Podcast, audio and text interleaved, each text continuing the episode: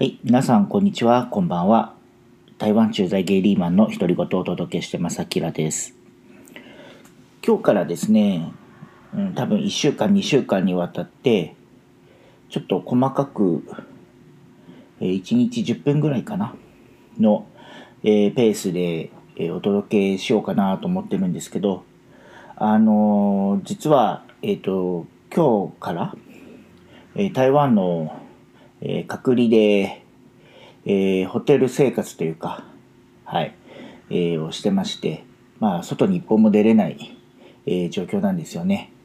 えーなので、まあ、そんなね、状況をね、とか、えーお話をしようかなと思って。まあ、要するに、ちょっと暇なんですよね。うん。あのーまあ、き、なんていうのかな。うん、昨日の夜、2月10何日13日？の日曜日に、えー台湾に帰ってきまして、えーそれから7日間ですね、えーホテルで隔離生活を送ってでそれが終わってから7日間、え今度は自宅で隔離政策で、えー待機をしてでその2週間が終わってからようやく、うん、外に外出できるというような流れになっています。はい、でですね今日は、まあ、昨日その入国する時の話をねちょっとしようかなと思うんですけど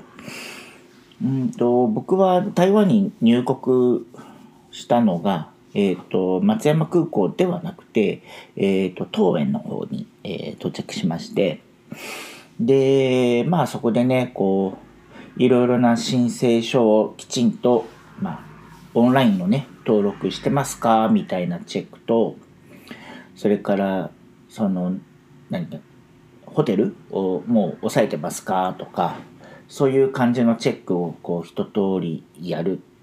ていうのが、えー空港の中での大きな、えー関門ですね。でですねあのまあ今後ねあの台湾に来るっていう人が、ね、このポッドキャスト聞いていれいるという前提でね今日お話しするんですけど、えー本当にね皆さんねあの入国前にできることなら、うん、台湾の携帯電話の、えー SIM カードを入手しておくことをお勧めします。はいえこれは何でかっていうと、あの台湾で、え隔離政策をするにあたってほぼほぼ携帯電話ありきで、えっとまあ、そのシステムというかこの隔離政策が、えーのフローが作られてると言っても過言じゃないと思います。なのでうんとまあねこれから来るにあたってそんな携帯なんかないよとかね日本の携帯しか持ってないよっていう人も大勢いると思うんです。うん、で多分、まあ、日本の携帯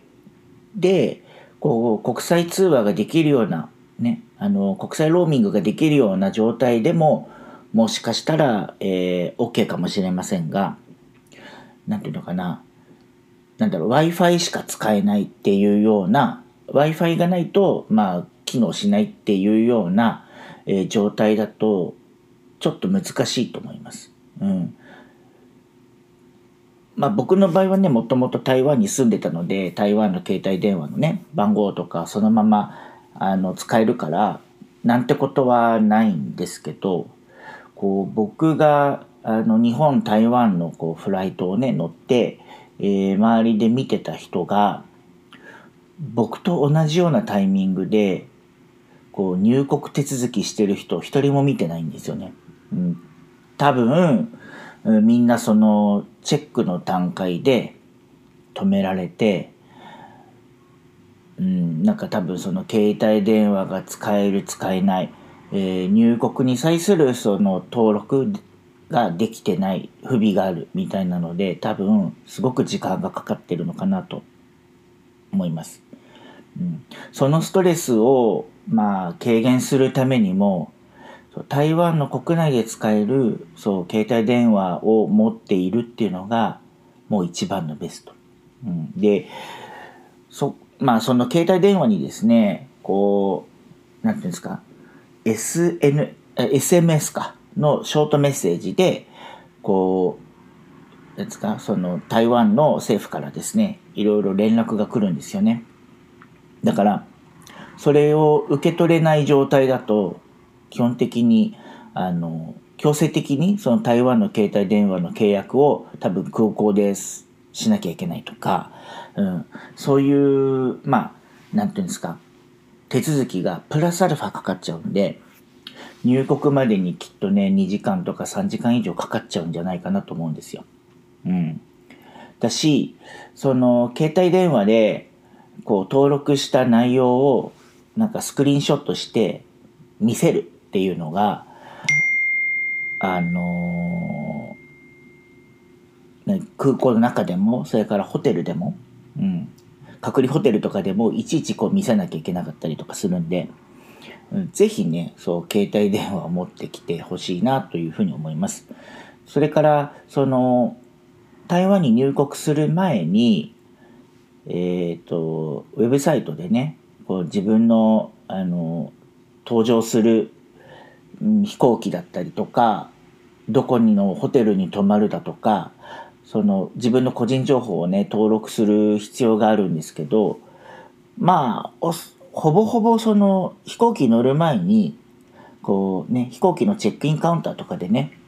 あの、皆さん聞かれると思うんですけど、その要は登録する、したのは、まあパソコンでもできるし、携帯電話でもできるんですけど、まあ大事なのはその、うん、その登録したもので、をベースに自分の携帯電話にあのこれから頻繁に連絡来ることになるのでそこがねこうちゃんとできてるのが、まあ、スムーズなんじゃないかなと思います。なのでまあ僕の場合はそのオンラインの登録も事前にやれたし携帯電話も持ってたのでそうだな入まあ到着してうんそのオンラインのチェックを、